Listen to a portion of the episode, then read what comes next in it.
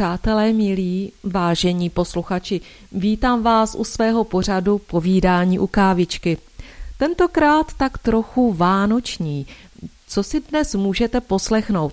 Mám tady pro vás několik kolet, které jsem naspívala. Na klavír mě doprovází má kamarádka a kolegyně Jana Marušníková a až uslyšíte tu krásnou kytaru, to hraje můj kolega mladý a nadějný kytarista a umělec Radek Huštan. Jak se kdysi slavili Vánoce a vůbec o starých zvyklostech a tradicích právě v tomto období bude úryvek z knížky Milady Motlové průvodce lidovou kulturou. Mnohé z nich dosud známe a praktikujeme a vůbec neuškodí si tyto pěkné zvyky a tradice připomenout. No a jak je to s našimi sny, co pro nás znamenají, jaké nám přinášejí poselství skrze různé symboly, se dozvíte z dalšího mého povídání. Zůstaňme ještě trošku u té ezoteriky a poslechněte si rozbor jmén, jak praví numerologie, tato prastará věda.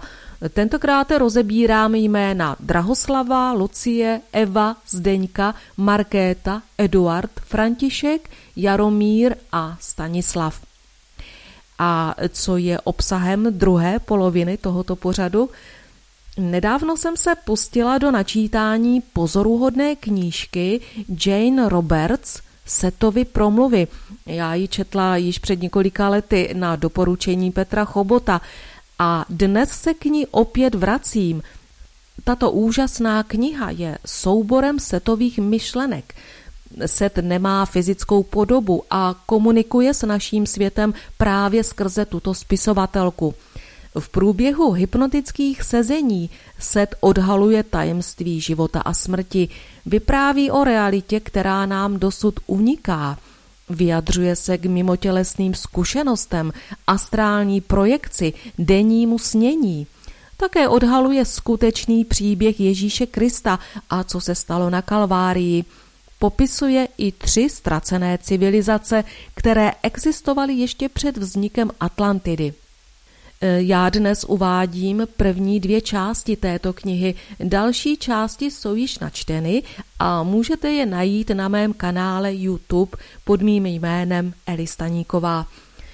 Tak a na závěr tohoto pořadu jsem vložila báseň Jana Nerudy, romance Štědrovečerní, Doufám, že vás potěší a naladí tou pravou vánoční příjemnou atmosférou. Milí posluchači, přátelé, přeji vám příjemný a ničím nerušený poslech a krásné vánoční svátky. Fráňa Šrámek Prosinec Po sněhu půjdu čistém, bílém, hru v srdci zvonkovou. Vánoční země je mým cílem. Až hvězdy vyplovou, to budu blízko již. A budu ještě blíž, až lesní půjdu tmou. Tu stichnu tak, jak housle spící, a malý náhle, dětiný, a v rukou žmoule beranici, včarován v ticho mítiny, tu budu blízko již. A budu ještě blíž svých slz, až přejdu bystřiny. Mír ovane mne jak by schléva, v němž vůl i oslík klímají, světílka stříknou zprava, zleva, noc modrá vzlikne šalmají, tu budu blízko již. Ach, jsem tak blízko již, snad pastýři mne poznají. Vánoce. Vánoce jsou nejkrásnějšími svátky v celém roce. Jsou však i tací, kteří se mnou nesouhlasí. Tento pojem pro ně symbolizuje bláznivý zhon plný uklízení, nakupování, vaření a pečení, nervozitu a stres při honbě za nejúžasnějšími a nejdražšími dárky. Tito lidé nemohou nikdy zažít opravdovou vánoční radost. V jejich životě je pravý význam Vánoc zasouván za okázalost dárků, množství cukroví a jídla. Vánoce mají zcela jinou úlohu, ale ta se nám už jaksi vytrácí z povědomí. Je to čas k radosti, čas k veselí, čas ke štěstí, čas být spolu s pocitem bezpečí, čas na obdarování nejen dárky, ale i kouskem lásky, která sídlí v našich srdcích. Tento sváteční čas je spojen s množstvím zvyků a tradic. Mnohé z nich se dodržují stále, jiné přežívají na okraj zájmu nebo jsou zapomenuty úplně. Vznikají však i novodobé zvyklosti a někdy se ty staré vracejí zpět v nové podobě. Původní zvyky dodržují nejvíce lidé starší a střední generace. Stěžujeme si, jak je dnešní mládež citově prázdná. Nenaučí se cítit a citově prožívat, když jí to neukážeme a neumožníme my – Využijeme proto vánočního času se všemi jeho tradicemi k tomu, abychom učili děti hluboce vnímat jednotu a společenství mezi sebou navzájem, ale i s přírodou. Sdílejme společně radost, optimismus, najděme si čas jeden na druhého, nespěchejme. Poslední měsíc v roce bývá nevlídný, deštivý, jen někdy spíše děti rozveselí sněhová nadílka a v tomto měsíci, přesněji 21. prosince, je od nás slunce nejdále, ale současně se k nám začíná pomalu vracet a den se začíná opět prodlužovat. Je to den zimního slunovratu, který lidem vždy přinášel naději, že jim slunce v příštím roce zajistí bohatou úrodu a tím i obživu pro celou rodinu. Jen krok za zimním slunovratem přicházejí Vánoce. Příprava na ně trvá čtyři týdny, je to období adventu. Začíná poslední nedělí v listopadu a končí 24. prosince na štědrý den. Slovo advent přeloženo z latiny znamená příchod. Byla to doba očekávání příchodu Mesiáše, spasitele, tedy Ježíše, na svět. Přestože to bylo období postní, vztahuje se k němu hodně významných dní a tradic. Opět po roce jsou tu chvíle, kdy kolem vládne ruch, všude se uklízí, vaří a peče, vzduch voní vanilkou, purpurou a jehličím. Vymýšlíme přání na pohlednice, lámeme si hlavu nad tím, co komu koupit, jakým dárkem potěšit, jak ho co nejoriginálněji zabalit. Vánoce jsou opředeny zvláštním kouzlem, to kouzlo však nespočívá pouze v krásně nazdobeném stromečku, dárcích. Je to čas, kdy míváme k sobě mnohem blíže, máme více času pro své blízké a přátele. Své kouzlo si Vánoce uchovali i v představách a vzpomínkách nás, dospělých. Vracíváme se do míst našeho dětství, Těšíme se snad stejně jako naše děti, i když naše radost není tak spontánní jako jejich. Nechme se dětmi ovlivnit, strhnout a prožívejme radost s nimi. Při vánočních přípravách, pečení, výrobě ozdob a dárků, při takzvané černé hodince se dá krásně povídat, vyprávět a vzpomínat na zážitky z našeho dětství. Tradice českých Vánoc mají své počátky v době pohanské. Tehdejší lidé se živili především zemědělstvím a proto byli velmi těsně spjati s přírodou. Koloběh v přírodě souvisí se slunečním cyklem. Slunce bylo symbolem životadárné síly, není tedy divu, že se ke slunci upíraly modlitby, magické praktiky, obřady a zvyky. Se sluneční aktivitou souvisely tři významné proměny v přírodě a slované s nimi spojovali své oslavy. První oslavou byl svátek vesny neboli jara a s ním probuzení slunce. Druhým svátkem byl čas růstu úrody, kdy slunce bylo v plné síle. A třetí významná slavnost byla v zimě. Slunce v tuto dobu pozbylo svou sílu, ale lidé věřili v jeho znovu narození. Zimní slunovrat v době, kdy ještě neexistoval křesťanský kalendář, byl pro lidi ten nejpřirozenější začátek nového roku. V přírodě postupně přibývalo světlo, teplo, den se prodlužoval a narozené slunce sílilo jako malé dítě. Nový kalendář, který byl většinou národů přijat, stanovil začátek roku na první leden. Vliv křesťanství začal potlačovat pohanství. Rané křesťanství se snažilo vymítit z povědomí lidí původní přírodní oslavy a proto své svátky a oslavy soustředilo právě do významných pohanských oslav. Podařilo se to částečně, protože, jak víme, mnoho magických praktik, pověr, zvyků přetrvalo a dokonce některé původně pohanské symboly byly ve stylizované podobě převzaty křesťanstvím. Například uctívání věčného světla má prapůvod v kultu ohně. Období zimního slunovratu, tedy 21. prosince, je oslavou zimy, tedy spánku v přírodě. Přestože se však v přírodě nedostávalo světla, tepla a potravy, lidé věřili v návrat slunce a jeho životadárné síly. Obřady, zvyky a pověry svým obsahem vyjadřovali jejich touhu a víru v lepší život. A do této doby zasadili křesťané narození Ježíše, jenž symbolizuje nový a lepší život, k němuž lidé s nadějí vzhlíželi. Jaké je tedy časové zařazení a průběh svátků? 23. prosince končí advent, takzvané přípravné období a začínají vánoční svátky. 24. prosinec, to je štědrý den, slaví se památka Adama a Evy podle Bible prvních lidí, které stvořil Bůh. Všeobecně se má za to, že se v tento den narodil Mesiáš, spasitel, malý Ježíš. Není tomu ovšem tak. Štědrý den se z liturgického hlediska označuje jako vigílie, to je v překladu bdělost a očekávání slavného dne.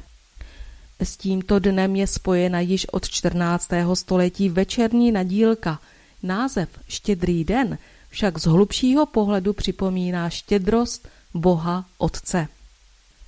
25. prosinec to je hod boží vánoční. Připomínáme si narození Ježíše v Betlémě, slaví se půlnoční mší. Během dne se sloužily ještě dvě mše, jitřní, zasvítání a velká odpoledne. Je to den plný rozjímání, rodinných a přátelských návštěv a hodování. V tento den se nesmí pracovat. 26. prosinec to je svatý Štěpán. Tento den je zasvěcen svatému Štěpánovi, mučedníkovi a patronovi zedníků, kameníků, tesařů, kočích a koní. Z církevního pohledu tento den však přímo nesouvisí s vánočními svátky. Slaví se na paměť velkého kazatele, který hlásal o příchodu Mesiáše Ježíše. Byl za to židy ukamenován – Tradicí v tento den jsou obchůzky koledníků. 27. prosinec svatý Jan Evangelista Dříve se slavil i tento den, ale v současnosti už ne. Byl zasvěcen jednomu z apoštolů, který se podle legendy staral o Ježíšovu matku, pannu Marii, po smrti jejího syna. Legenda dále praví, že jeho nepřátelé ho nenáviděli tak, že ho hodili do kotle s vřelým olejem. Ale Jan Evangelista byl pod boží ochranou a tak se stal zázrak, ani horký olej, ani otrávené víno mu neublížilo.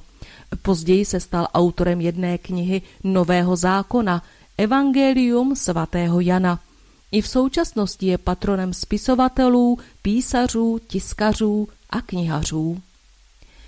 A ještě tady máme 28. prosinec, den svátek mláďátek. S Vánocemi úzce souvisí také tento den, i když v dnešní době je připomínán snad jen při mších v kostelech. Původ tohoto svátku vysvětluje Bible. Mláďátka podle ní byly betlémské děti, které dal povraždit král Herodes, když marně hledal malého Ježíše a jeho rodiče. A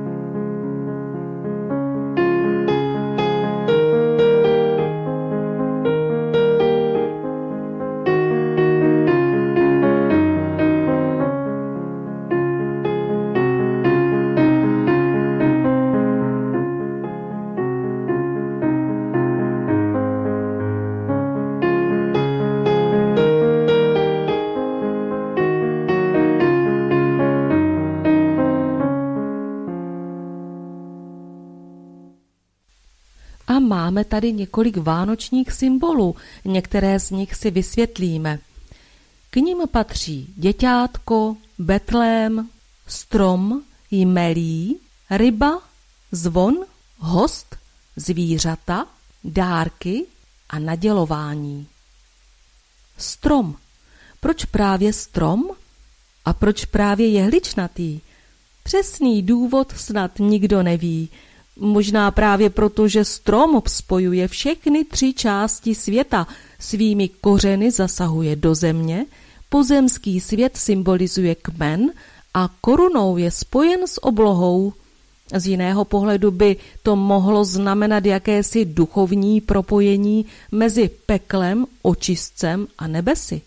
Lidé mnohdy ve svých životech těmito sférami procházejí, pro jehličnaté stromy je charakteristická věčně zelená barva, tedy symbol věčného života. Jako vánoční symbol se strom do Čech dostal v 19. století z Německa. Ten úplně první, údajně v roce 1812, nazdobil režisér stavovského divadla Leibich. Tento zvyk znal z rodného Bavorska – Zdobení stromečku se potom začalo objevovat nejdříve u české šlechty, pak asi ve 40. letech 19. století v měšťanských domech a asi o 20 let později i na českém venkově. V Praze ho lidé nazývali Kristovým strůmkem. Stará legenda vypovídá o vzniku vánočního stromečku. Podle ní opad Kolumbán z Luxejlu a Boba který se narodil v 6. století v Irsku, misionářsky působil v Bretani a Burgundsku. V té době toto území bylo pohanské a on chtěl obyvatelstvu přiblížit svátek narození Krista. Starobilý jehličnan, který tamní obyvatelé uctívali o zimním slunovratu jako svou modlu, nechal ozdobit v den narození Ježíše zapálenými pochodněmi ve tvaru kříže. Oslnivá zář prý přilákala spoustu lidí a Kolumbán jim vyprávěl příběh o narození malého Ježíška.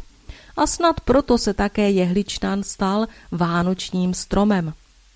Pokud měl symbolizovat život, není divu, že ho lidé zdobili a později i rozsvěcovali. Vždyť kdo by byl proti pestrosti a štědrosti života – Zdobění vánočního stromečku se u nás zabydlilo tak, že si bez toho Vánoce neumíme představit. V minulosti se nejčastěji používaly jedličky a odborníci je doporučují i dnes pro jejich pěkný vzhled a zejména trvanlivost. Škoda jen, že jich je u nás v lesích stále méně. Rovněž žádané jsou borovice lesní a černá, jejichž jehličí neopadává ani v teplém a suchém prostředí. Aby stromeček co nejdéle vydržel pěkný, je dobré vědět, že není až tak důležité, kdy je uříznutý, ale jak je uskladněný. V době, kdy se stromky řežou, jsou vlastně ve vegetačním klidu, jejich životní pochody jsou pozastaveny – pokud jsou uchovávány při teplotě asi 5 stupňů Celzia, vydrží svěží i několik měsíců. Je zvykem, že se stromky do domácností kupují i několik dní před štědrým dnem. Aby co nejdéle vydrželi, měli by se uchovávat na balkóně či v garáži a hlavně v kbelíku s vodou. Se stále se zhoršujícím ekologickým stavem naší planety začalo hodně lidí upouštět od řezaných stromků a častěji se v domácnostech objevují jehličnany v květináčích, které se po Vánocích přesadí ven do země. Ve větší míře se také rozšířilo používání umělých stromků. Je však hodně těch, kterým připadají kýčovité. Chybí jim ta nádherná vůně lesa a takzvané šlapání po opadaném jehličí v koberci. Zdobení stromečku prošlo také vývojem. Odlišnost a zejména bohatost zdobení závisela na sociálním postavení a možnostech rodiny, ale také na krajových zvyklostech. Dříve se stromky krášlily ryze přírodními ozdobami, jako byla například drobná červená panenská jablíčka, pozlacené nebo v mouce obalené ořechy a šišky. Hvězdy, řetězy a různé květy se vyráběly z papíru. Zavěšovalo se pečivo nejrůznějších druhů a tvarů, zejména perníčky, vizovické figurky a preclíčky. Někde se stromeček zdobil kousky nabarveného cukru, křížalami a sušenými jablky v podobě řetězů nebo jiných ozdob z nich vyrobených. Také se používaly různé ozdoby vyrobené z ořechových skořápek, zrní, kukuřice a koření. Sláma a kukuřičné šustí byly vděčný materiál pro výrobu různých figurek, hvězdiček a jiných ozdob. Všechny ozdůbky se zavěsily na tenkou červenou stužku. Rovněž ústřižky textilu, kanafas, modrotisk dříve zdobývaly vánoční stromky. Nový druh ozdob se objevil koncem 19. století. Byly to výrobky českých sklářů, foukané skleněné baňky, ozdoby z korálků a lamely z nastříhané cínové fólie. Později se začal také používat umělý sníh, průmyslově vyráběné řetězy a prý pro naši zemi typické čokoládové kolekce figurek. V jiných evropských zemích se čokoláda na vánoční stromek nezavěšuje. Všichni víme, jak fascinující je pro děti moment, kdy se vánoční stromek rozsvítí. Připomíná se tím pohanská oslava návratu slunce, tedy onen slunovrat.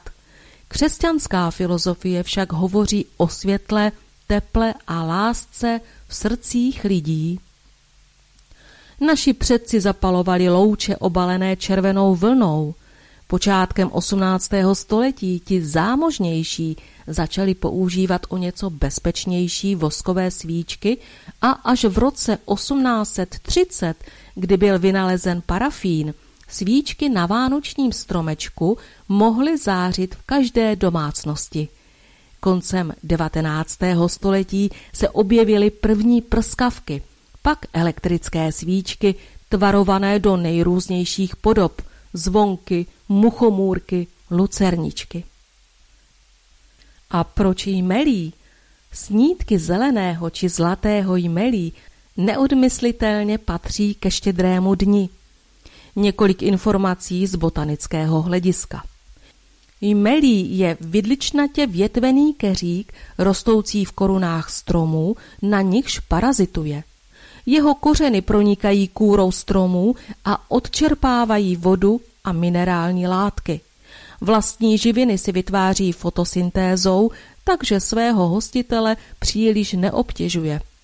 Plody jmelí dozrávají v prosinci, jsou to bílé bobule o velikosti hrachu, které obsahují lepkavé semeno obalené v dužině. Rozmnožuje se pomocí těchto semen, která roznášejí ptáci trusem. Pokud žije jeho hostitel, žije i melí, obsahuje látky, které snižují krevní tlak a podporují rozšiřování cév, proto se využívá k výrobě léků proti arterioskleróze.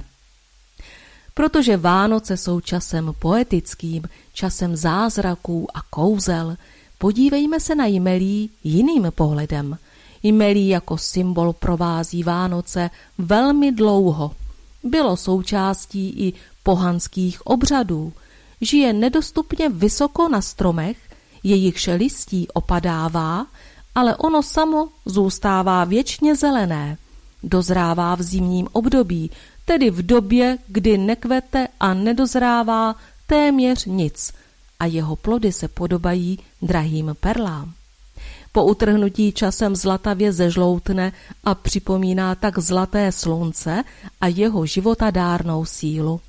Proto není divu, že je opředeno řadou pověr, tajemstvím a legendami a že jsou mu přisuzovány kouzelné účinky. Podle jedné legendy bylo jmelí kdysi stromem. Z jeho dřeva však byl vytesán kříž, na němž trpěl a skonal Ježíš. Strom nemohl tu hanbu unést a proto se schl do malých keříčků a ze statného stromu se stala malá rostlina. Způsob obživy, to je přijímáním živin z jiných stromů, symbolizuje obřad přijímání Kristova těla a krve. Jmelí je symbol, v jehož kouzelnou moc věřili lidé od pradávna. Zavěšené jmelí prý přináší do domu štěstí a lásku, chrání proti zlým duchům a čarodějnicím. Také prý funguje jako ochrana proti ohni. Kouzelná moc se umocňuje, je-li snídka jmelí darována, nikoli zakoupena. Štěstí zajišťuje množství bobulek. Čím je jich více, tím více štěstí má obdarovaný v příštím roce. Zvyk líbat se s partnerem či partnerkou pod zavěšeným jmelím pochází od starých Keltů, kteří věřili, že jmelí zajišťuje plodnost. A jak je to s rybou? Ryba v naší zemi speciálně kapr je nejdůležitější součástí štědrovečerní hostiny. Není tomu tak ale všude. Například v Sýrii se považuje pojídání ryb za těžký hřích. Je to proto, že v antické mytologii byla ryba symbolem záchrany, což pramenilo z legendy o tom, jak dvě ryby zachránily Venuši a Amora a pak se staly hvězdami. Ne každý ale pohlíží na rybu jenom jako na jídlo. V některých rodinách se zažila tradice udělat si malý svátek účastí na předvánočním výlovu ryb. Často si pak přinesou domů nějakého toho pepíka či toníka, jen tak pro radost. Pak ho několik dní živí doma ve vaně, aby ho na štědrý den opět tradičně vhodili zpět do řeky. Na štědrovečerním stole se ryba začala objevovat až někdy v 19. století. Do té doby byla považována za jídlo postní. Ti, u kterých vítězí touha pochutnat si na výborném a zdravém rybím mase, by ovšem měli dbát velké opatrnosti jak při zabíjení a kuchání ryby, tak při samotném pojídání tradičních rybích řízků či jinak upravených ryb – kolik napínavých historek se váže právě k tomuto tradičnímu vánočnímu pokrmu a záludným rybím kostičkám. A samozřejmě nezapomeňte schovat si do peněženky pár kapřích šupinek. Prý pomáhají hromadit peníze a přinášejí do domu štěstí. Proč právě ryba patří k vánočním symbolům? Narození Ježíše se datuje na rozhraní dvou věků – právě končil věk ryb a začínal věk skopce. Kristus byl zobrazován jako beránek nebo ryba. Host Přestože jsou Vánoce svátky především rodinné, které přispívají ke směřování, stmelování rodiny, je to rovněž příležitost k návštěvám. Naši předci si velmi považovali hostů a zejména toho prvního, který přišel v době Vánoc do domu a se kterým se potkali. Na východní Moravě a v Těšínském Slesku se mu říkalo polazník. Věřilo se v magický účinek tohoto člověka, který měl v příštím roce ovlivnit život rodiny a její hospodářství. Vstoupil-li do domu jako první host muž, Znamenalo to, že se budou ve chlévě této rodiny rodit samí bíčci a beránci. Jestliže to byla žena, přicházely na svět kravičky a ovečky. Byli to muž mladý, měli se rodit v příštím roce chlapečci, byla-li to mladá žena, přinášela předzvěst rození děvčátek. Host tlustý přiváděl do domu silný dobytek, hubený, naopak samá nedochůdčata. Štěstí do rodiny vždy přicházelo s dítětem nebo děvčetem, ale svobodný chlapec nebo těhotná žena byli symbolem nemoci. Potkal-li se ráno někdo s mužem, který nesl plné vědro vody nebo koš s krmivem, bylo to dobré znamení. Setkání s mladým člověkem znamenalo štěstí po celý rok. Nepříznivé znamení ale bylo setkání s člověkem starým. Host byl také velmi důležitý v rodině se sudým počtem členů. Věřilo se, že ke štědrovečerní hostině má usedat lichý počet. Nebylo-li to tak, zval se do domu z tohoto důvodu host, aby tak zajistil štěstí celé rodině.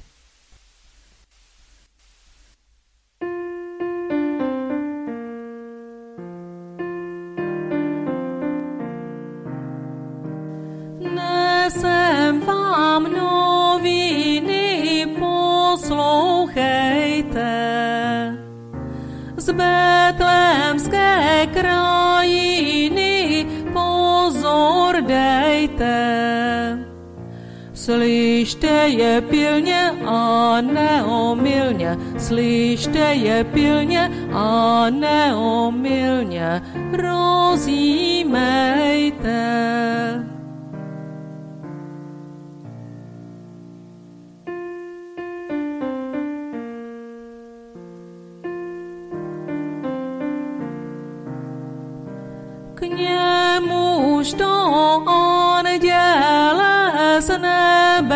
Přišli. I také pastýři jsou se sešli. Jeho vítali, jeho chválili, jeho vítali, jeho chválili, dary nesli.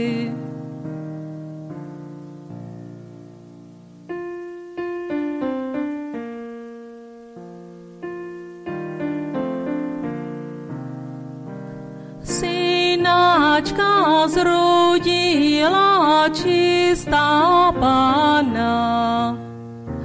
Věsličky vložila Krista pána. Ovinula jej a zavinula, ovinula jej a zavinula, plenčička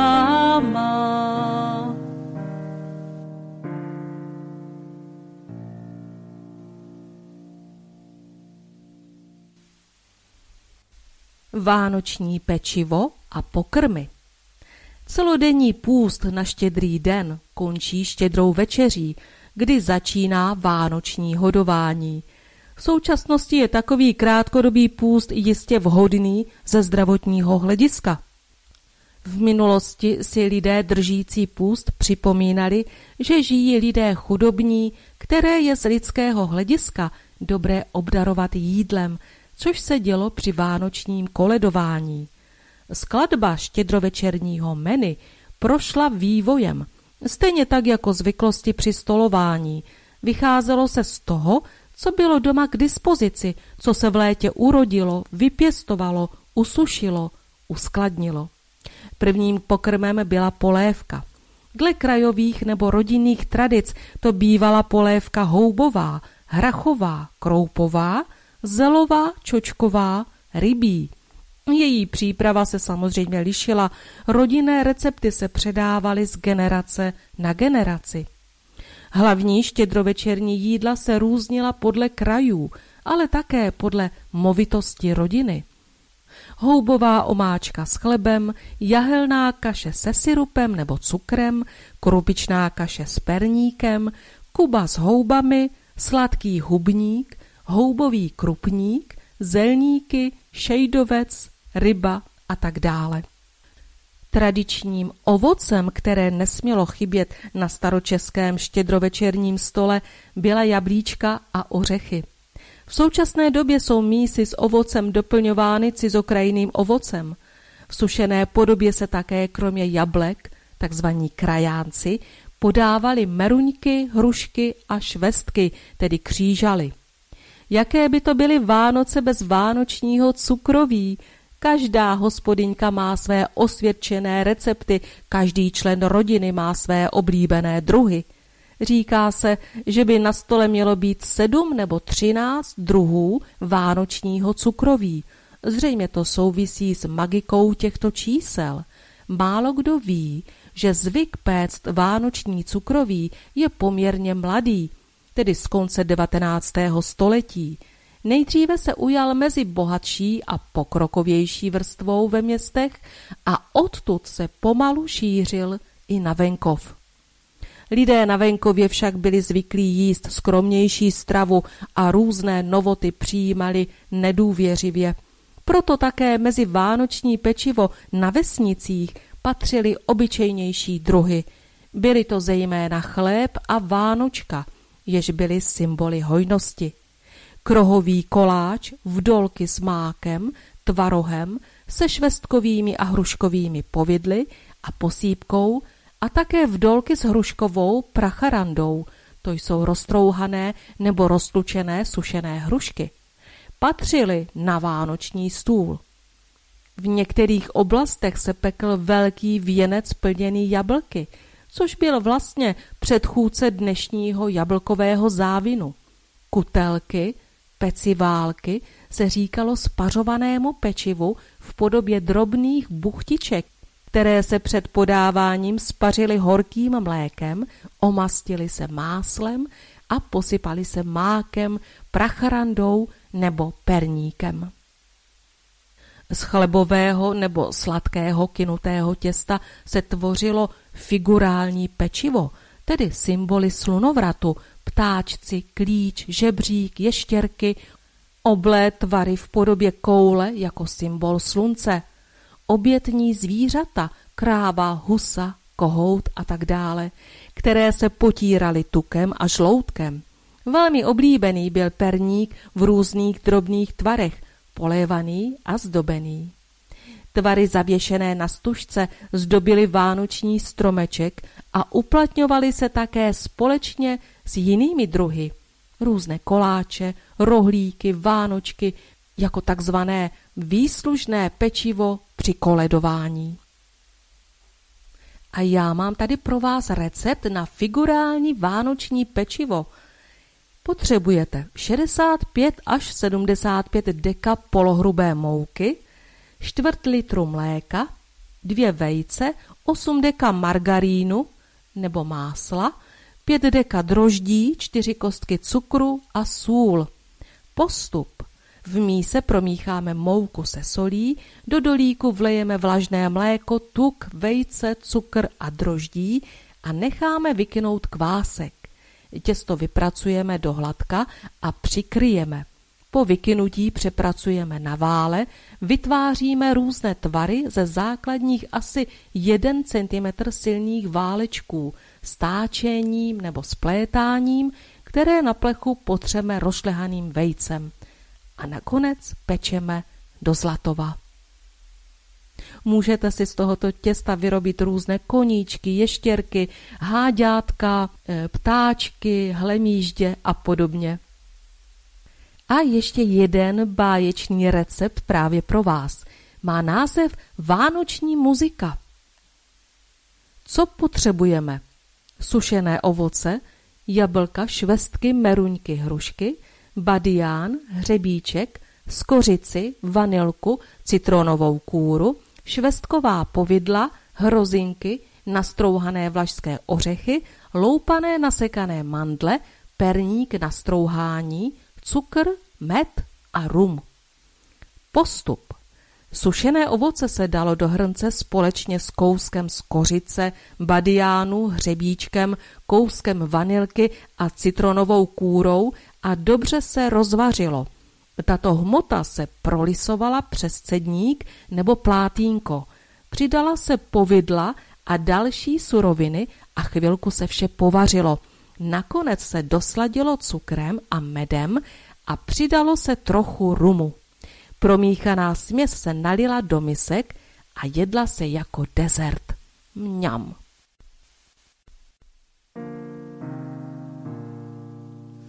Štědrej večer nastal, štědrej večer nastal, koledu přichystal, koledu přichystal.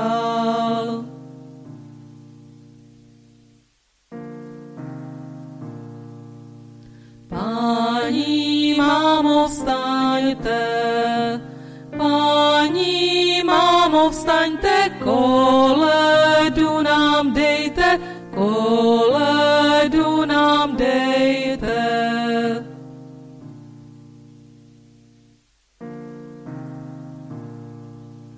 Páni, máma vstala, páni, máma vstala, koledu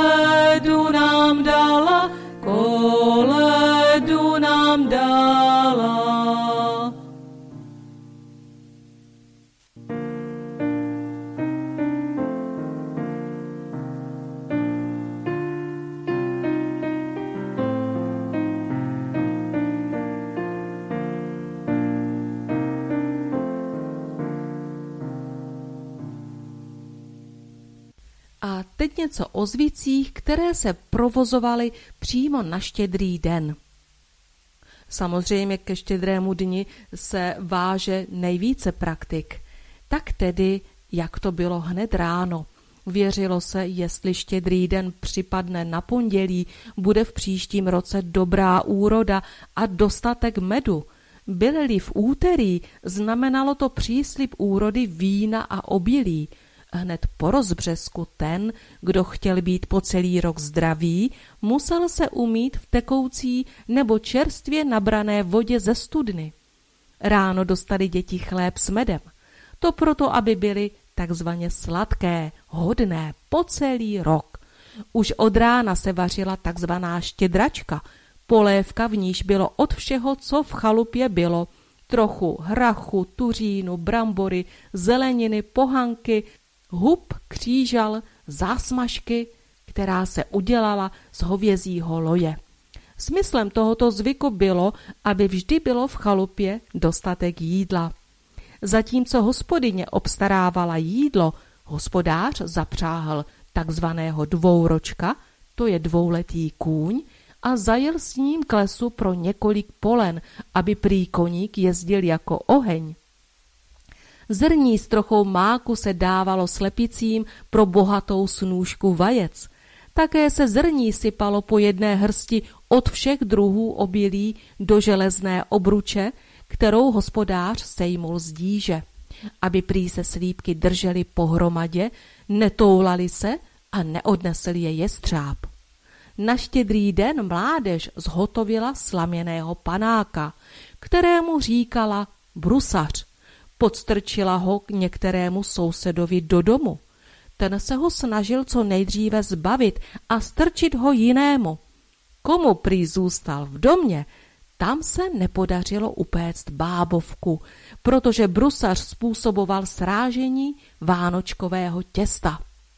Říkalo se, že na štědrý den a pak i na boží hod se nesmějí hrát karty a chodit do hospody. A jak to bylo během dne? Hospody, které v tento den pracovali s těstem, pečlivě dbali na to, aby jim neupadlo vlas do těsta, jinak by je čekali velké mrzutosti. Každý se snažil vyhnout jakémukoliv klení a nadávání, i v případě leknutí. Kdo se nenechal po celý den zlákat pochoutkami a postil se, tomu se večer při východu první hvězdičky podařilo uvidět zlaté prasátko. Aby děti, které to vydržely, nebyly zklamané, někdy rodiče vyřezali z lepenky postavičku prasátka a přes osvětlení lampu ji na malý okamžik prosvítili. Dětské oči ho jen tak tak zahlédly. Tento zvyk pochází ještě z pohanských časů, kdy se právě v tomto čase slavil zimní slunovrat jehož symbolem je slunce a také zlaté prase. Nesměli se čistit stáje a chlévy, aby dobytek nekulhal. Nedoporučovalo se prát, přineslo by to neštěstí a smůlu do domu. V domácnostech se čistili pometlem pece od zbytků popela. Chlapci potom po tomto pometlu přeběhli, aby se v noci nepočúrávali. Hospodyně zadělali těsto na chléb a v dolky. Nástrojem, kopistí, kterým se těsto mísilo, se potom pomazali ovocné stromy na zahradě, aby dobře rodili. Někde se také praktikovalo to, že hospodyně rukama od mouky pohladila planý strom, aby rodil. Pokud by někdo v tento den psal svému milovanému protějšku zamilovaný dopis, znamenalo by to jejich rozchod. Odpoledne se strojil s pomocí dětí stromeček, ač býval chudý, byl krásný a dětem jistě přinášelo radost balení kousků cukru, věšení jablíček, ořechů, suchých trnek a jiných plodů. Říkalo se, kdo si před večeří stoupne bosou nohou na položenou sekeru, toho nebudou v příštím roce bolet nohy. A jak to bylo večer a v noci? Ke štědrovečernímu stolu se zasedalo ve svátečním oblečení, i hospodyně musela odložit zástěru a pracovní oděv. Pod talíře na štědrovečerním stole se dávaly mince, aby se nás peníze držely po celý rok. Také šupiny z kapra pod talířem a potom uložené do peněženky měly stejný význam. Nohy stolu se omotávaly řetězem proti zlodějům na poli. Také se k řetězu někdy dával zámek, to proto, aby prý uzamkl tlamu vlkům a ti nebrali ovce. Jakmile vyšla první hvězdička, byl to pokyn, aby hospodyně začala nosit na stůl večeři. Na stole byl prostřen bílý ubrus, pod ním byl uprostřed dožínkový věnec, který v tuto chvíli sloužil jako podnos pod polévkovou mísu. Někde se také pod ubrus dávaly mince či obilí. Na stole ležela hromnice, svíce, česnek, buchník chleba a hrníček medu. Hospodář zapálil svíčky na stromečku a všichni povstali k tiché modlitbě. Až pak mohli usednout ke štědrovečerní večeři. Před započetím večeře hospodář rozkrájel jablko na tolik dílů, kolik bylo členů v rodině. Každý z nich snědl svůj dílek, aby trefil domů a aby se celá rodina sešla i po roce. Hlava rodiny, hospodář, krájel malé krajíčky chleba, namazal je medem a dával je dětem. Říkal přitom, kraju chleba, mažu medem, abyste všetci byli po celý rok tak dobří, jak ten med je. Následovala další jídla, která se někde jedla ze společné mísy. Samozřejmě, že se myslelo i na němé tváře. Po večeři se odnášelo od všeho trochu. Kravám se dávala vánočka, aby dobře dojili mléko, koním také vánočka nebo posolený chléb, aby dobře tahali. Houser dostával česnek, aby bránil housata. Slepice si o štědrém večeru pochutnávali na hrachu, ječmeni a pšenici, aby nesli hodně vajec. Koza dostala jablko, aby měla sladké mléko. Hospodyně dala také něco kočce, aby dobře chytala myši. Také psovi se zaneslo trochu dobrot, aby dobře hlídal stavení. Byla-li někde blízko stavení studánka, dostala od večeře kousek vánočky, aby měla čistou vodu. Když studánce dárek nesla dívka, měla se na chvíli zaposlouchat, protože mohla slyšet, odkud přijde její ženich. Skořápky, kosti a různé drobky od večeře házely děti na zahradě pod stromy, aby se v příštím roce urodilo hodně ovoce. Hospodář měl ještě před večeří všechny stromy ovázat slámou. Doporučovalo se jimi zatřást, aby se včas na jaře probudili ze zimního spánku.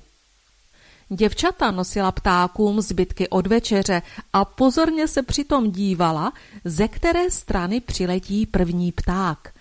Odtud pak měl přijít ženich. Také se jim doporučovalo, aby zabouchali na kurník. Když se z něho ozval kohout, měli se chystat na vdavky. Mladé dívky se po večeři dívaly do pece s očekáváním, že jim bude odhalena budoucnost. Jestliže uviděli v peci oheň, mělo brzy někde hořet. Uslyšela-li některá modlitbu, měla do roka zemřít. Ale slyšela-li hudbu, měla se chystat ke svatbě. Také se jablka okrajovala v souvislém pásu. Tu potom nezadaná děvčata i chlapci házeli přes hlavu dozadu. Z tvaru, který na zem spadlý skrojek vytvořil, se hádalo písmeno a tím začínalo jméno budoucího ženicha či nevěsty. Pod sedm hrnečků, které se dnem vzhůru postavili na stůl, se položil nějaký symbol. Hrnečky jednotlivci odkrývali a podle ukrytého symbolu se usuzovalo, jaká budoucnost je čeká.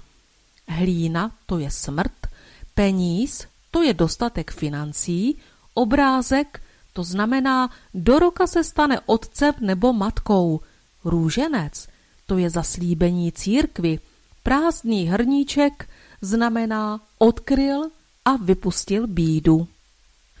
Bývalo zvykem, že smetí, které se smetlo v místnosti, kde se večeřelo, se zaneslo na nejbližší křižovatku cest.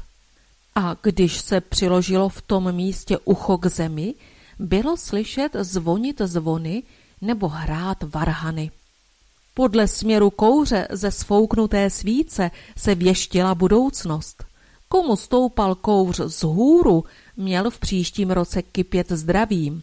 Komu směřoval za pec nebo do kouta, ten měl zůstat doma. A komu šel ke dveřím, ten měl do roka odejít z domova. Budoucnost se také hádala podle tvarů, které vznikaly litím žhavého olova nebo vosku do vody. Po štědrovečerní večeři se rozkrajovala jablka příčně na poloviny. Jestliže se uvnitř objevila čistá hvězdička, dotyčnému přálo v příštím roce zdraví a štěstí.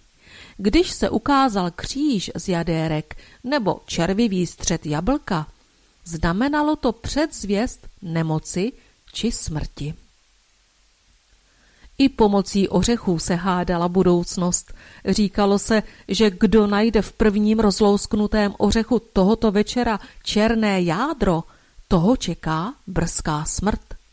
Praktikoval se i jiný zvyk z ořechy. Po večeři se vybrali tři, rozlouskli se a jádra se vybrala. Do jednoho prázdného ořechu se vložilo trochu země, do druhého kousek chleba a do třetího peníz. Skořápky se potom opět slepily k sobě a uzavřené ořechy se daly zpět mezi ostatní. O půlnoci si pak každý bral z mísy. Jestliže někdo rozlouskl ořech s hlínou, měl v příštím roce trpět chudobou. Chléb prorokoval spokojenost a peníz bohatství. Když se ve světnici rozsvítilo, všichni přítomní se dívali po stěnách na stíny. Čí stín neměl hlavu, ten prý do roka zemře. Taková byla věštba. Také pouštění lodiček byl dosti rozšířený zvyk. Do rozpůlených ořechových skořápek se přilepila voskem malá svíčka a zapálila se. Pak jí majitel položil na hladinu vody v lavoru.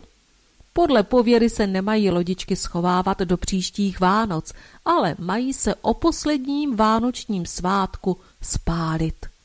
Tím se prý umocní kladné stránky věštby a oslabí negace. A co mohly lodičky prozradit o příštím roce? Pokud se všechny lodičky seskupily do kruhu, znamenalo to bezproblémové soužití v rodině, úctu a toleranci. Ocitla-li se jedna lodička uprostřed ostatních, tak její majitel potřebuje ochranu a pomoc. O hloubce a vřelosti vztahů mezi členy rodiny hovoří vzájemná vzdálenost lodiček.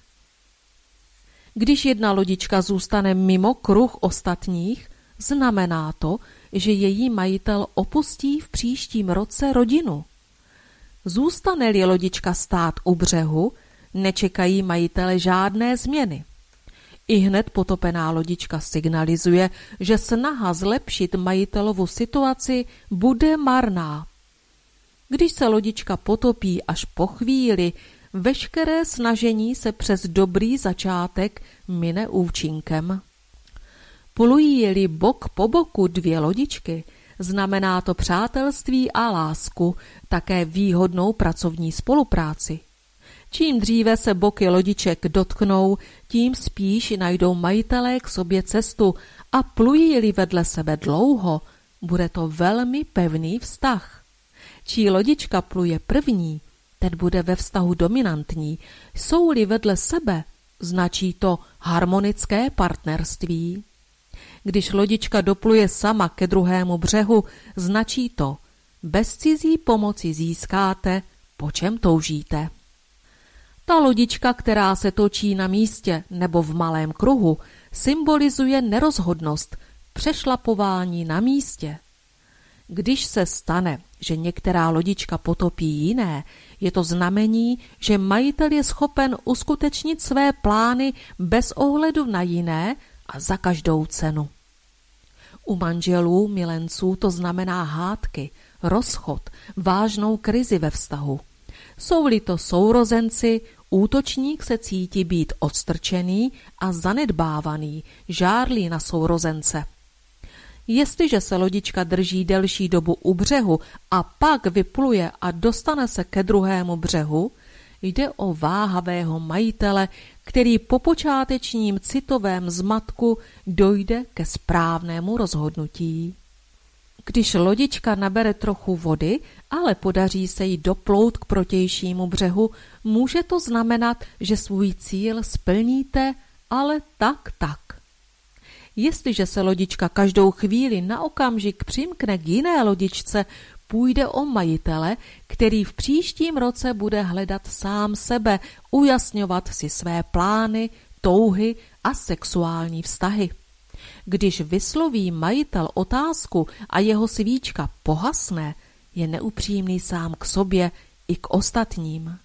Když lodička zůstane v přístavu, nepotopí se, ale pohasne, znamená to, že záležitost, na kterou se majitel ptá, je mu ve skutečnosti lhostejná.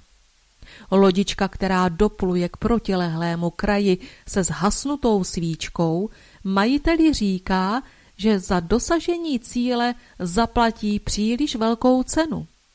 Když se jedna lodička připojí ke druhé a té zhasne svíčka, značí to, že chování první způsobí ztrátu lásky milovaného člověka, nebo také to znamená odmítnutí prozby. Čeká-li žena dítě, může se mnoho také dovědět od ořechových skořápek. Na hladinu se pustí jedna větší lodička a druhá menší. Když menší lodička pluje po pravé straně té větší, bude to chlapeček. Když po levé, narodí se holčička. Jestliže se k menší lodičce přidruží další lodičky, jejich počet určuje, kolik bude mít dítě sourozenců. Oddělení menší lodičky od velké mateřské, dítě, jež se narodí, bude nezávislé a svobodomyslné. Když některé z o něch dvou lodiček zhasne svíčka, bude citový vztah mezi matkou a dítětem komplikovaný. Když se jedna z těchto lodiček potopí, bude to znamenat finanční a citové problémy v rodině s narozením dítěte. Stane-li se, že obě lodičky společně dorazí ke druhému břehu, vznikne pevné a krásné citové pouto mezi matkou a dítětem nebo snadný porod. Svobodná děvčata házela přes hlavu papučí. Pokud papuče dopadla tak, že špička směřovala ke dveřím, tak se dotyčná do roka provdala. Nezadaná děvčata venku na zahradě třásla plotem a přitom říkala Plote, plote, třasu ťa.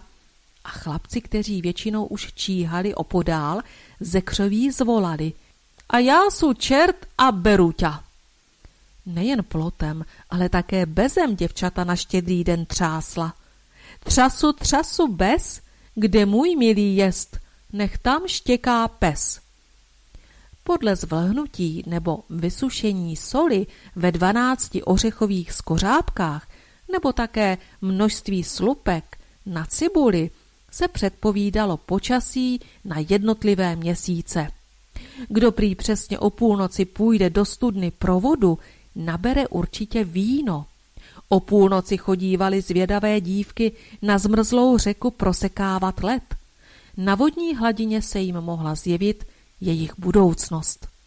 Přesně o půlnoci můžete také slyšet, co si povídají krávy ve chlévě. Na půlnoční mši chodívali všichni, kromě nemocných a malých dětí, zpívali se koledy a někde se předváděly vánoční hry. Před půlnoční mší se prý nesmělo šít ani plést. Myši by pak výrobek zničili. A jak to ještě bylo na hod boží vánoční? Již o třetí hodině raní se sloužívala jitřní mše, na níž se chodilo s lucernami a svíčkami, kterými se lidé svítili na cestu do kostela. V tento svátek se nepracuje, nemá se prý chodit po návštěvách. Chléb upečený v tento den, zrovna tak vajíčka v tento den snesená, mají prý kouzelnou moc. Kdo v noci na boží hod vystřelí z pušky, bude mít dozajista štěstí. Boží hod ve čtvrtek prorokoval výhodný prodej dobytka a vycházeli na pátek. Mělo být následující léto horké a krásný teplý podzim. Večer se pozorovala obloha, objevilo-li se hodně hvězdiček, znamenalo to, že slepice budou dobře snášet a urodí se hodně brambor. Tmavé nebe bez hvězd značilo málo krmiva pro dobytek.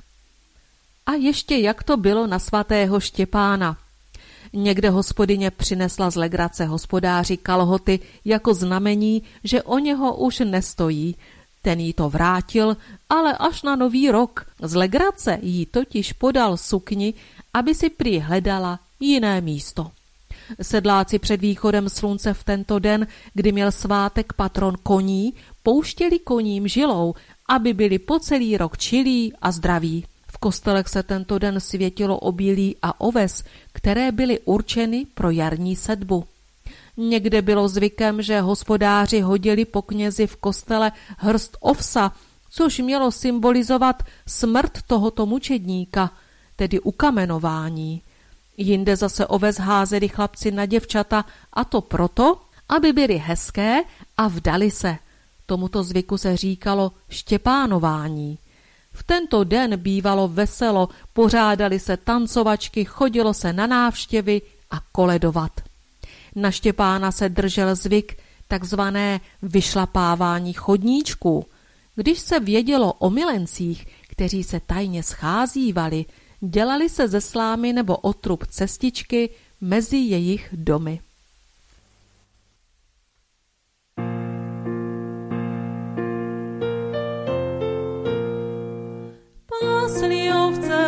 Valaši, při betlémské salaši. Hajdom, hajdom, tydli dom, hajdom, hajdom, tydli dom, hajdom, hajdom, tydli dom, hajdom, hajdom, tydli dom. Anděl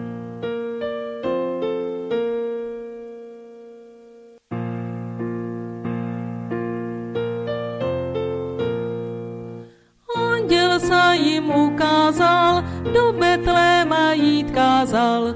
Hajdom, hajdom, tydli dom, hajdom, hajdom, tydli dom, hajdom, hajdom, tydli dom, hajdom, hajdom, tydli dom.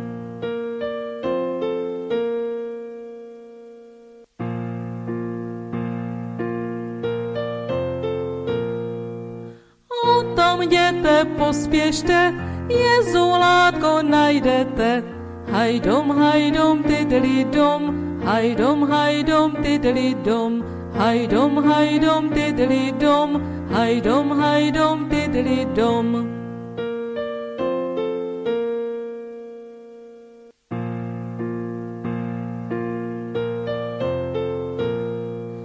Maria se starala, kde by plenek nabrala, hajdom, hajdom, tiddly dom, hajdom, hajdom, tiddly dom, hajdom, hajdom, tiddly dom, hajdom, hajdom, tiddly dom.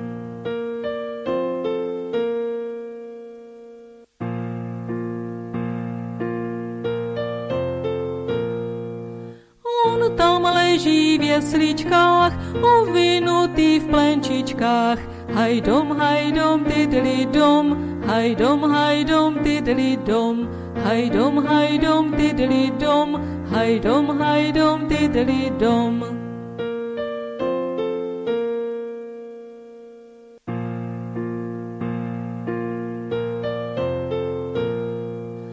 Maria ho kolíbá, svatý Jozef mu zpívá, hajdom, hajdom, tiddly dom, hajdom, hajdom, tiddly dom, hajdom, hajdom, tiddly dom, hajdom, hajdom, tiddly dom.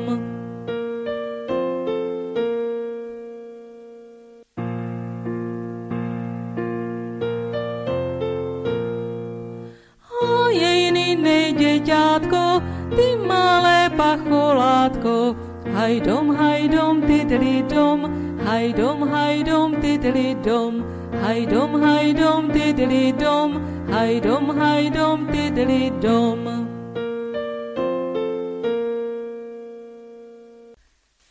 Myslím, že není mezi námi nikdo, kdo by neznal krásné a tradiční obrázky malíře Josefa Lady. A jak vzpomíná na své Vánoce právě tento malíř? Přečtěme si jeden úryvek. Zima. Josef Lada. A než jsem se nadál, přikvapili vždy Vánoce a s nimi nejkrásnější den v roce. Štědrý den. Netěšíval jsem se na něj pro nějaké dárky. Nikdy jsem nic pod stromeček nedostával, ale těšil jsem se na Vánoce pro tu obecnou krásnou náladu. Stromeček mýval jsem jen malý a chudě vyzdobený, ale měl jsem vždy z něho třeba větší radost než děti, které měly stromy až ke stropu. Stával na stole, upevněn do starého železného moždíře, aby se nepřevalil. Kolem dokola visely z něho řetízky z barevných papírů, na větvích cukroví, vřasnatých papírcích a červená panenská jablíčka se rděla ve svěží zeleni.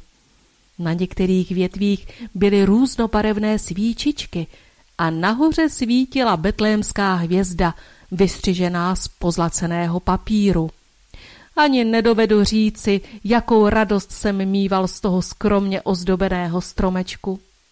Když bylo po večeři, která se stávala z černé omáčky, připravené z perníku, sušených švestek, rozinek, mandlí, ořechů a syrupu a z černého kuby vařené krupky se sušenými houbami, rozsvítil tatínek na stromečku svíčičky. V tu dobu obyčejně již také obecní slouha vytruboval po vsi vánoční koledu. Začínal vždy stejně u baráků dole pod pastouškou, ale jakmile jsme my děti zaslechli první veselé zvuky trumpety, vyběhli jsme hned ven, abychom toho vytrubování dosyta užili od začátku až do konce. Od té chvíle kdy se tichou vesničkou rozlétly první jásavé tóny vánoční koledy, začínaly teprve Vánoce doopravdy. To slouhovo vytrubování bývalo nejkrásnější z celých vánočních svátků a všichni jsme se na ně těšili již dlouho před Vánocemi. Někdy jsem chodil za slouhou už od prvního baráku až k poslednímu statku na druhém konci vesnice. Ta koleda se mi vždy tolik líbila, že jsem se jí prostě nemohl nabažit. Za vytrubování dostával slouha všelijaké dárky, které jeho žena ukládala do velké nůše. Bývalo jich tolik, že je musela několikrát odběhnout domů uložit. Na svatého Štěpána, či jak se dříve říkávalo, na prostřední svátek, od časného rána pobíhali vsí od statku k statku drobní koledníci. Ze dvora zvučela sborem koleda. Strunka, strunka, zelená se louka, pásli tam dva pastýři, jedli kaši z hrnka. Sotva koledníci doříkali a dostali jablka, ořechy, kousky vánoček i nějaký ten krejcar, honem zase spěchali jinam, aby toho co nejvíce zběhali. Někteří měli už tak nadspané uzlíky, že je sotva vlekli a přece ještě chtěli i všecky kapsy naplnit všemi dary vzácného dne. Koledování bývalo výsadou jen chudých dětí a některým bylo těch několik vykoledovaných mlsků jediné, co o vánočních svácích užili.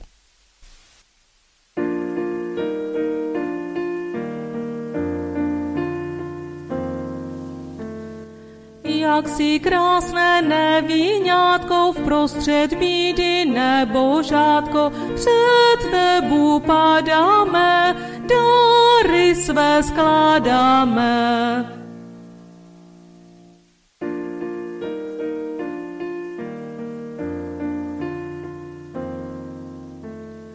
Já ti nesu dvě kožičky, by zahřály tvé údičky, já za trochu mlíčka, by kvetly tvá líčka.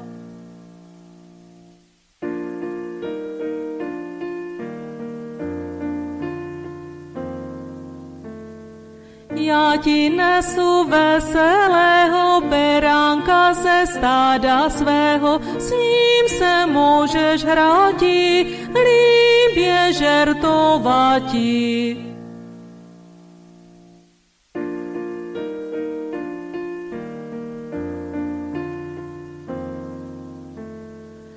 A co my ti nuzní dáme, darovati, co nemáme, ti zadu dáme, písně zaspíváme.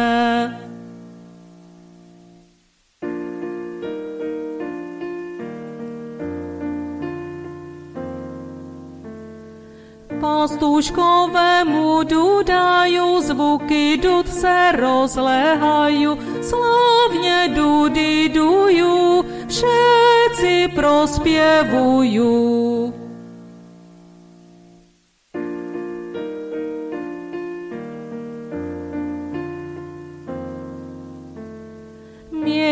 Dobře, Jezulátko, přes panile pacholátko, s tebu salučíme, Bohu poručíme. A jako poslední téma tohoto vánočního povídání budou náměty a inspirace na výrobu rukodělných předmětů pojďme si povědět něco o vánoční výzdobě. Chystání vánočních ozdob a výzdoba začíná obvykle dlouho před štědrým dnem. Každá hospodyně v minulosti i dnešní ženy pravidelně před Vánocemi gruntují celý dům. Vše se musí blízkat čistotou a vše musí mít slavnostní ráz. Proto dnes i za našich babiček se domácnosti zdobily různými předměty. Samozřejmě, že vánoční výzdoba byla dříve jiná, než je dnes. Různé ozdoby nesly znaky oslav slunovratu. Tvarem mnohé připomínaly právě slunce, kulaté věnce, podstropní závěsy, koule a podobně. Z materiálu se používal především ten přírodní, jablka, sláma, sušené plody, chvojí, ořechy a další přírodniny a také pečivo. Z něho se pak vyráběly věnce, řetězy, stojánky, svícny, závěsné předměty pod strop nebo na zeď. Součástí vánoční výzdoby byl samozřejmě slavnostně prostřený stůl s bílým ubrusem, pod který se někde sypalo zrní, jež mělo přinést v příštím roce bohatou úrodu. Ze stejného důvodu se pod vánoční stromeček rozhodila sláma. Časem se sláma z podstromečku přenesla na stromeček, a to v podobě různých slaměných ozdůbek. Jsou to figurky, hvězdičky, řetězy, různé geometrické obrazce. Také různé postavičky z kukuřičného šustí dotvářely vánoční atmosféru. V některých krajích, například v okolí Vizovic, se k vánoční výzdobě používaly ozdoby vyrobené z těsta. A já vám hned přečtu recept na ozdoby z vizovického těsta. Recept číslo jedna. Na 1 kg hladké mouky asi 4 decilitry vody a pár kapek octu. A nebo recept číslo 2. 1 kg hladké mouky, ždíbek kvasnic jako hrášek a dle potřeby voda. Na těstě je velmi důležité jeho pečlivé propracování, nejméně půl hodiny i déle. Na menší tvary, figurky, se doporučuje těsto hřičší, na velké, tedy věnce například, tužší, asi jako na preclíky. Zpracované těsto vložíme do igelitového sáčku nebo přiklopíme miskou a necháme aspoň hodinu odpočívat. Dbáme na to, aby těsto, se kterým nepracujeme, bylo pořád přikryto a neokorávalo. Figurky se tvoří většinou z částí, tělíčko, křidélka, ruce, nohy, hlavy a podobně, které lehce navlhčíme vodou v místech spojení. Tvarovat a zdobit můžeme pomocí malých nůžek, například peří, srst, vlasy, nebo když chceme vytvořit šupiny. A nožíku. Ten zas používáme na nohy zvířátek, křídla a prsty. Ozdobné vroubkování se dobře dělá hřebínkem. Oči mohou být z různých drobných semínek.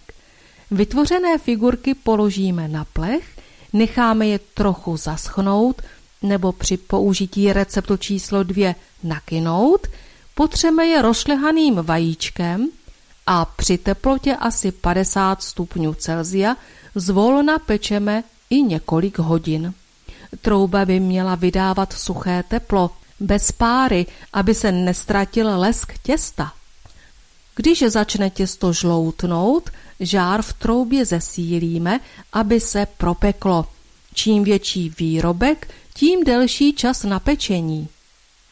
A mám tady návrhy na figurky – Mohou to být andílci, ryby, kometa, beránci, betlémy, ozdobné svícny, věnečky, děťátko, prasátko, raci, holoubci, lišky, ještěrky a tak dále.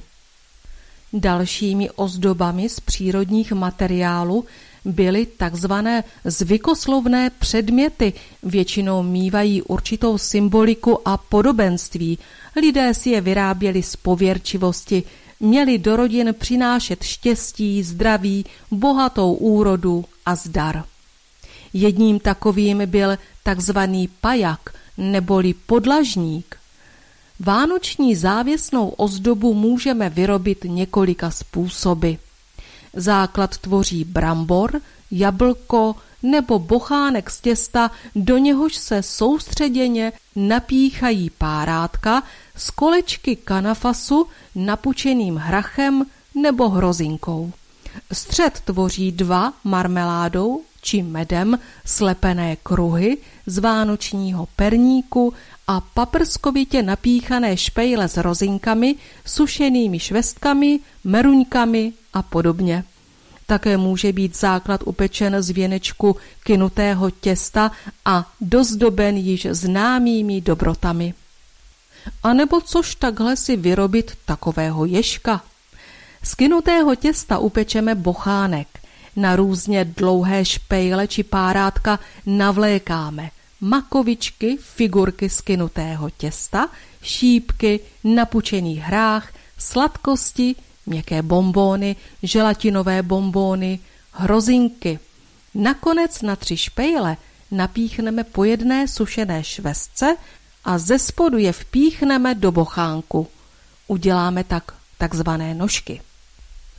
A nebo si můžete vyrobit krásnou vánoční výzdobu, takzvaný vrkoč.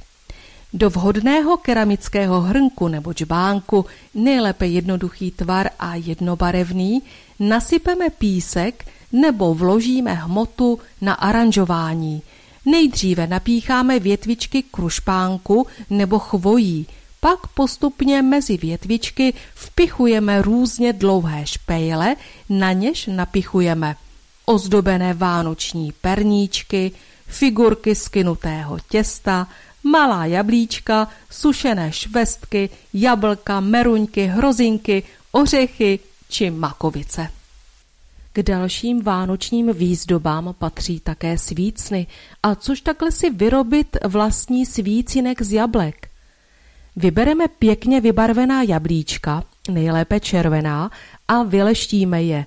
Vyzkoušíme, jestli budou rovně stát. V místě, kde byla stopka nebo okvětí, zatlačíme svíčku, je svíčka široká, otvor trochu zvětšíme vykrojením. A pak, dle vlastní fantazie, zdobíme – Používáme drobné větvičky chvojí či krušpánku, na párátka napichujeme napučený hrách, hrozinky, sušené švestky, jablka, meruňky nebo želé bombóny. Lze také přizdobit jablko nebo svíčku slatou nebo červenou stužkou. Také si můžete sami vyrobit svícen s břečťanem – Podstavec uděláme například z plechovky, kterou natřeme nebo nastříkáme zlatou či stříbrnou barvou ve spreji. Obrátíme ji dnem vzhůru a přilepíme na ní svíčku. Plechovku jednoduše obtočíme kouskem zeleného břečťanu. A ještě maxi svícen.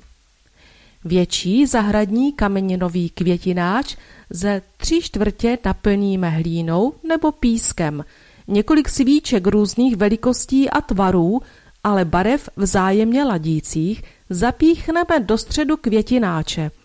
Zbytek plochy písku pokryjeme malými jablíčky. Nejlépe se osvědčila zelenožlutá jablíčka k doule, mohou být i vlašské ořechy. Nakonec svícen dozdobíme větvičkami chvojí. Tento svícen se samozřejmě nehodí na sváteční stůl, ale jako krásná dekorace na chodbě, u vchodu do domu a podobně. Také můžete vyzkoušet svícen z pomeranče. Pomerančovou slupku nakrojíme jako při slupování na 6 až 8 dílků. Ve spodní části je však nedokrojíme, musí zůstat u sebe – Potom slupku opatrně odloupneme tak, aby se nepřetrhla a dno zůstalo při sobě. Postavíme ji na stůl, vycentrujeme, aby nepadala a dovnitř vložíme svíčku, nejlépe se širším dnem. Kolem slupky můžeme naaranžovat drobné větvičky chvojí. Svícen vypadá krásně, když je čerstvý, ale kouzelný je také, když začne slupka teplem vysychat a zajímavě se kroutit. Ještě recept na ručně malované svíčky. Vybrané svíčky omijeme vodou s přídavkem saponátu, aby barva dobře přilnula. Potom barvami na různé povrchy kreslíme různé vánoční motivy. A je to. A mám tady ještě recept na svícen z těsta. Podstavec tohoto svícnu, věnec, je upečen z kynutého nebo vizovického těsta. Je-li použito vizovické těsto, je nutné ještě před upečením vyznačit, kde budou zapíchnuty špejle, protože pak bude těsto tvrdé. Na dlouhé špejle se napíchají různé dobroty, rozinky, sušené švestky, meruňky, jablka, ananas, želé, vlašské ořechy a podobně.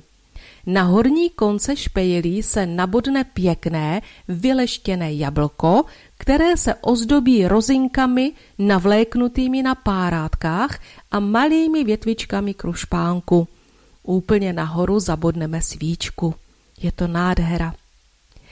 A poslední návod na výrobu svícnu je svícen v pytli – z pytloviny nebo jiného vhodného, nejlépe jednobarevného textilu ušijeme pytlík. Dovnitř vložíme igelitový sáček a do něho nasypeme písek nebo hlínu. Zavážeme a pytel natvarujeme tak, aby rovně stál. Dovnitř zapíchneme větvičku trnky nebo šípku a ozdobíme ji kousky kanafasu nebo modrotisku. Na horní část větvičky napíchneme jablko se svíčkou a spodní část dozdobíme chvojím. A ještě tady mám inspiraci pro maminky s dětmi. Zapojte své děti do pečení cukroví. Děti pečou cukroví s velkým zájmem, dokonce i chlapci. Vybrala jsem některé méně náročné recepty, co se týká surovin i organizace. Cukroví je možné využít jako pohoštění na vánoční slavnosti anebo pěkně zabalené v celofánu či vlastnoručně vyrobené krabičce jako dárek dětí, třeba pejskovi a kočičce. A už tady mám první recept, kterým je kokosový salám. Potřebujeme 20 deka mletého kokosu, 20 deka mletého cukru, 6 deka kaká, 15 deka stuženého pokrmového tuku, jeden bílek a 3 lžíce strouhanky. Postup. Všechny přísady smíchat v míse a vypracovat těsto. Z toho potom vyválet válečky o průměru asi 3 cm.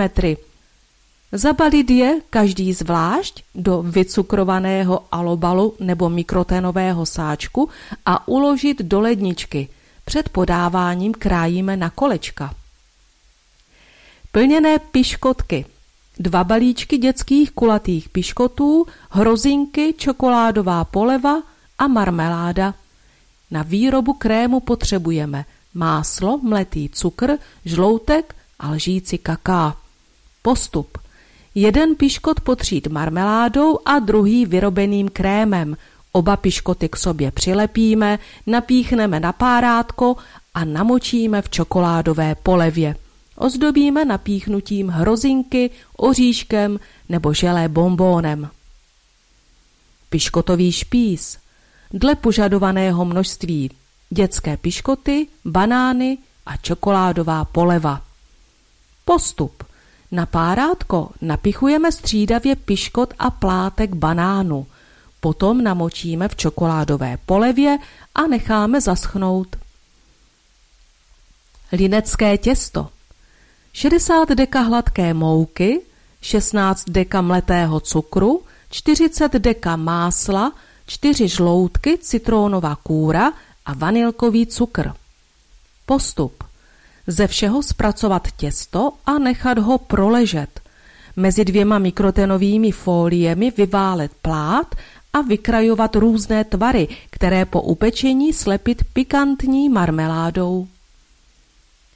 Šlehačkové cukroví. Potřebujeme 30 deka hladké mouky, čtvrt litra šlehačky, 25 deka stuženého tuku a mletý cukr na obalování. Postup. Z mouky, šlehačky a nastrouhaného tuku vypracovat těsto. Pokud se lepí hodně na ruce, přidat mouku.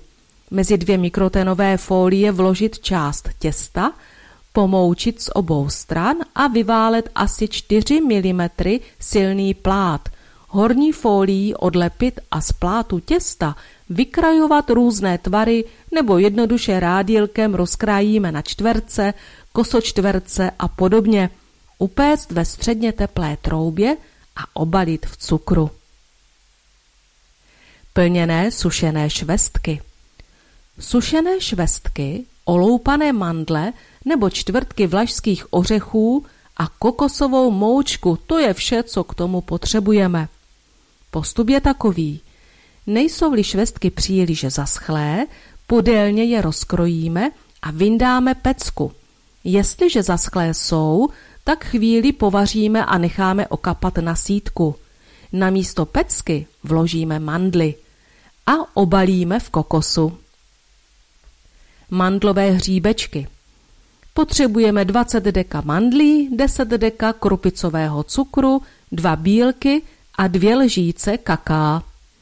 Postup. Mandle je nutno nejdříve zbavit slupky, tedy spařit, propláchnout studenou vodou a oloupat. Pak je jemně umeleme na mlínku na ořechy, tedy na strouhanku, a všechny přísady smícháme, kakao dáme jen do poloviny těsta, to bude na kloboučky hříbků. Ze světlého těsta děláme kuličky, nožky, tmavší kuličky lehce zmáčkneme – Těsto se trochu lepí, proto si namáčíme ruce do misky s vodou. Tyto mandlové hříbečky dělám každý rok a jsou opravdu výborné. A vůbec tyto recepty jsou velmi jednoduché a právě proto je mám nejraději. A posledním receptem je domácí kolekce. Potřebujete 25 deka mletého cukru, 12 deka kaká, 20 deka stuženého pokrmového tuku a oříšky podle chuti. Postup. Tuk rozpustíme a smícháme s kakaem a cukrem. Mícháme tak dlouho, až je hmota hladká. Přidáme nasekané oříšky a hmotou plníme formičky, které jsme vypláchli ve studené vodě. Naplněné formičky dáme do ledničky stuhnout. Tvary pak vyklopíme a balíme do staniolu.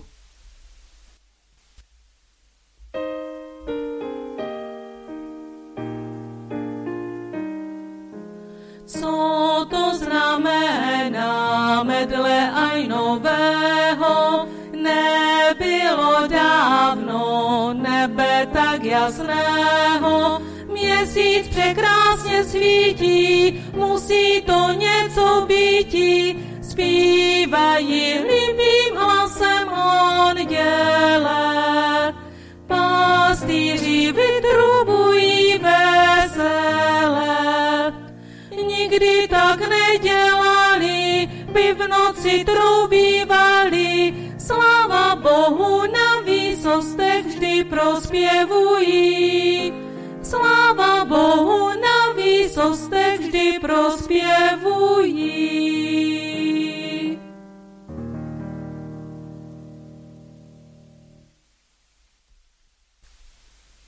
Karel Plicka, František Wolf, Český rok v pohádkách, písních, hrách a tancích, říkadlech a hádankách. Vánoce Stromečku, vstávej, ovoce dávej, umej se, ustroj se, je štědrý den. Jabloňko, jabloňko, probuď se ze spánku, dej nám ovoce plnou vopálku. Dej ti pán Bůh štědrej večír, zlatá čistá studánko. Nesu od večeře drobátko, abys čistou vodičku dávala, nikdy nevysychala. Nesu, nesu vodu o vánočním hodu, před vrata na drníček, na zelený trávníček. Vodo, vodičko studeničká, nese se ti večeřička, pověz ty mě pravdu, co se tě ptát budu. Kam se dostanu, na kterou stranu, kde můj milý dnes, ozvi se mi pes, jestli na mne myslí a jak o mě smýšlí, vezme-li mě nebo ne, na které straně je. Ať bouchá neb seká, troubí neb píská, střílí nebo práská, řeže nebo jede. Vemlejně-li mele, odpověz mi směle. Daj mi, Bože, vědět, Ej, s kým já budu sedět za stolem červeným pod vínkem zeleným. Večere štědrej, kdo je mi věrnej? Třesu, třesu, třas, ozvi se mi hlas, kde já budu na rok večeře ti zas. Štědrej večer jasný, každému je milý, dej nám pán Bůh vína, požehná obilí. Když v prosinci mrzne a sněží, úrodný rok na to běží. Prosinec se sněhem na pěšině, žitko je v každé vysočině. Světlá koleda, tmavá stodola, tmavá koleda, světlá stodola. při betlémském salaši. Pastuškové v lese pásli, přiletěl k ním anděl jasný, anděl jasný, jasnušinký, jak slunečko bělušinký. Pastuškové se polekali, na kolenka poklekali. Pastuškové, nelekejte se, ale stelka, veselte se. Neb Maria Panna čistá porodila Jezu Krista, porodila, povila, do jesliček vložila. Lilej, lilej, liliátko, pěkné švarné pacholátko. Hej, hej, povím vám. Co pak? Narodil se Kristus Pán. Kde pak? V městě Betlémě. Jen tam pospěšme. Počkej, brachu, počkej trochu, co já vlezu do kožichu, neb se zimou celý třesu. Ach, proč nemám smutná býti? Do Betléma utíkám, co já Ježíškovi dám. Mám jen pět liber mrkve, pytel od mouky, dva pytlíky viky, čtyři homolky, roztřískaný rendlík, čtyři vařečky, mísu planých jablek, zlámané necky. Přidám k tomu grošíček, Ježíškovi na perníček, Ježíškovi na kašičku, osladí si svou hubičku, aby on libě spal, své matičce pokoj dal, hajej, ninej. U jesliček Šla Maria, šla do ráje, potkal jest jí anděl páně. Kam jdeš, Maria? Nedojdeš, těžko pod svým srdcem neseš. Maria mu nevěřila, přece do ráje vkročila. A jak do ráje vkročila, hned za podruží prosila.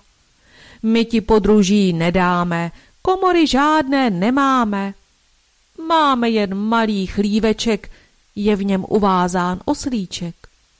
Jak Maria tam vkročila, hned synáčka porodila. Jak synáčka porodila, do jesliček položila. Podej Josefe plínčičky, ať zavinem to maličký. Maličký jsme zavinuli, do jesliček položili.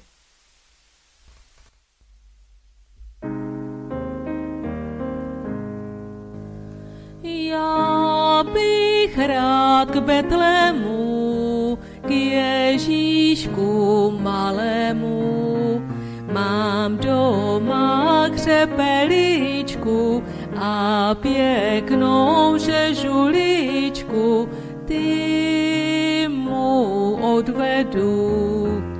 Bude žežulička, vyrážet Ježíška, u hlavičky jeho se dávat, líbez němu bude kukávat, ku, ku, ku, ku, ku, ku.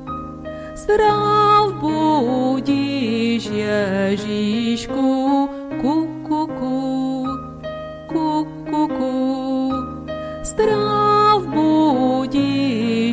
Ježíšku.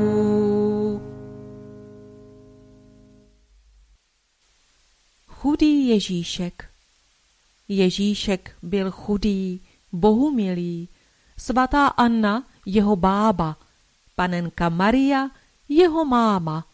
Vařila by kaši, nemá z čeho, poslala by pro ní, nemá koho. Musí Josef pro ní jíti, nesmí se za dítě styděti.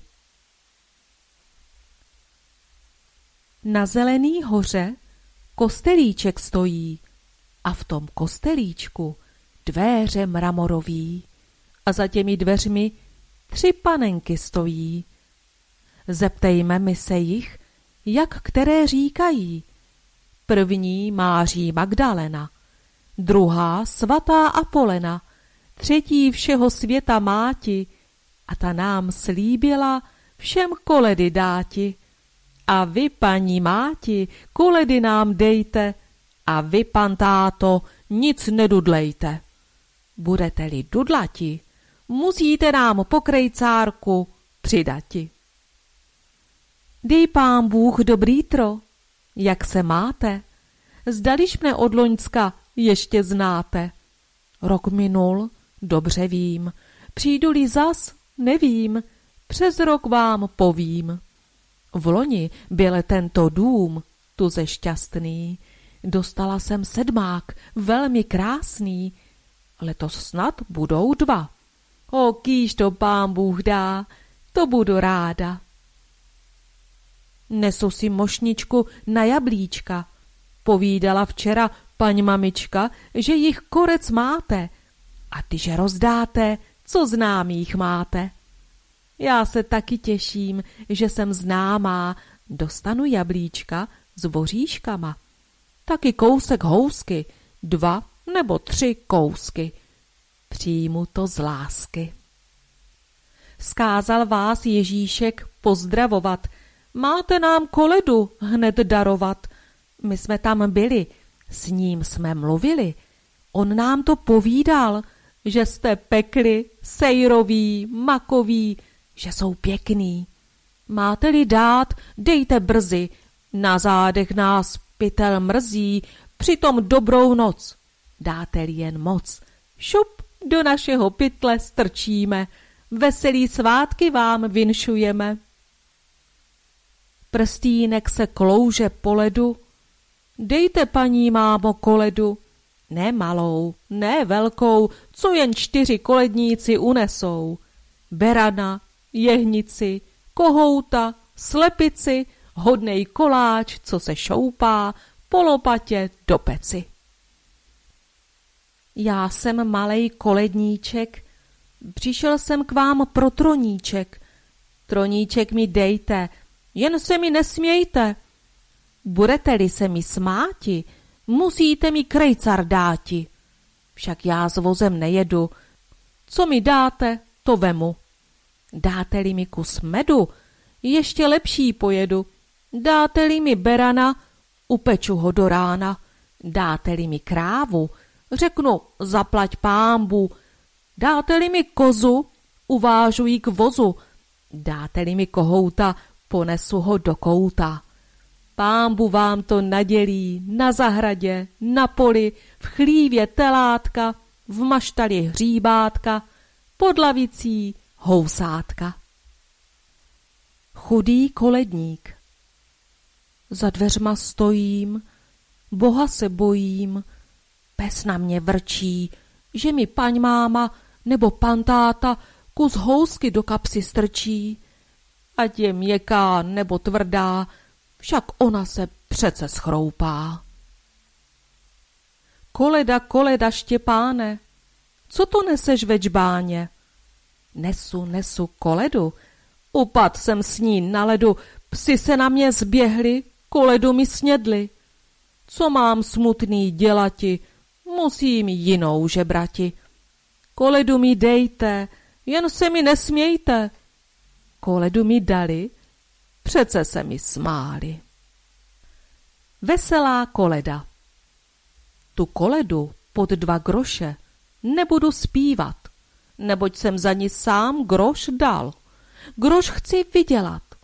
Ještě vám něco slevím, ale krejcar víc nevím. Hleďte poslouchat. Co jsem se smutnej natěšil na ten boží štědrej večír, že se najím štědrovnic. Neužil jsem z toho nic. Poslala mě moje žena pro koření do Bydžova, pro kvasnice do Prahy, že jsou u nás moc drahý. Pro běl jsem byl v Miletíně a pro máslo na Zebíně. V Oulibicích pro mlíko, jak mi té cesty líto. Pro mák jsem byl v Žereticích a pro hrušky v Čejkovicích a v Lužanech u Frýby stavil jsem se pro slívy. Pro rybu jsem byl v Prinicích a pro jabka v Libisicích a pro zelí ve Veselí bylo tuze kyselí. Pro mandle a pro rozinky musel se mít do studinky. Do vrchlabí pro papír to byl mrzutej špacír. Tak jsem chodil celý týden Vrátil jsem se na štědrý den, koláče jsme napekli, o, jak jsme se ulekli. Kvasnice byly skažený, koláče byly sražený. Žena zlostí skákala, lopatou mě plácala. Nevěděl jsem jinou radu, musel jsem jít na koledu. Ať si doma žena sní, ty koláče sražený. Tak se na mě nehněvejte.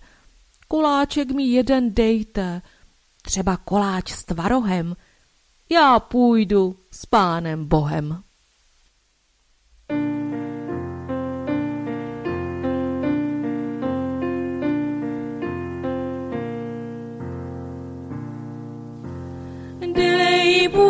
Štěstí tomu domu. My zpíváme, víme komu, malému děťátku, Kristu Jezu látku, dnes v Betlémě narozenému.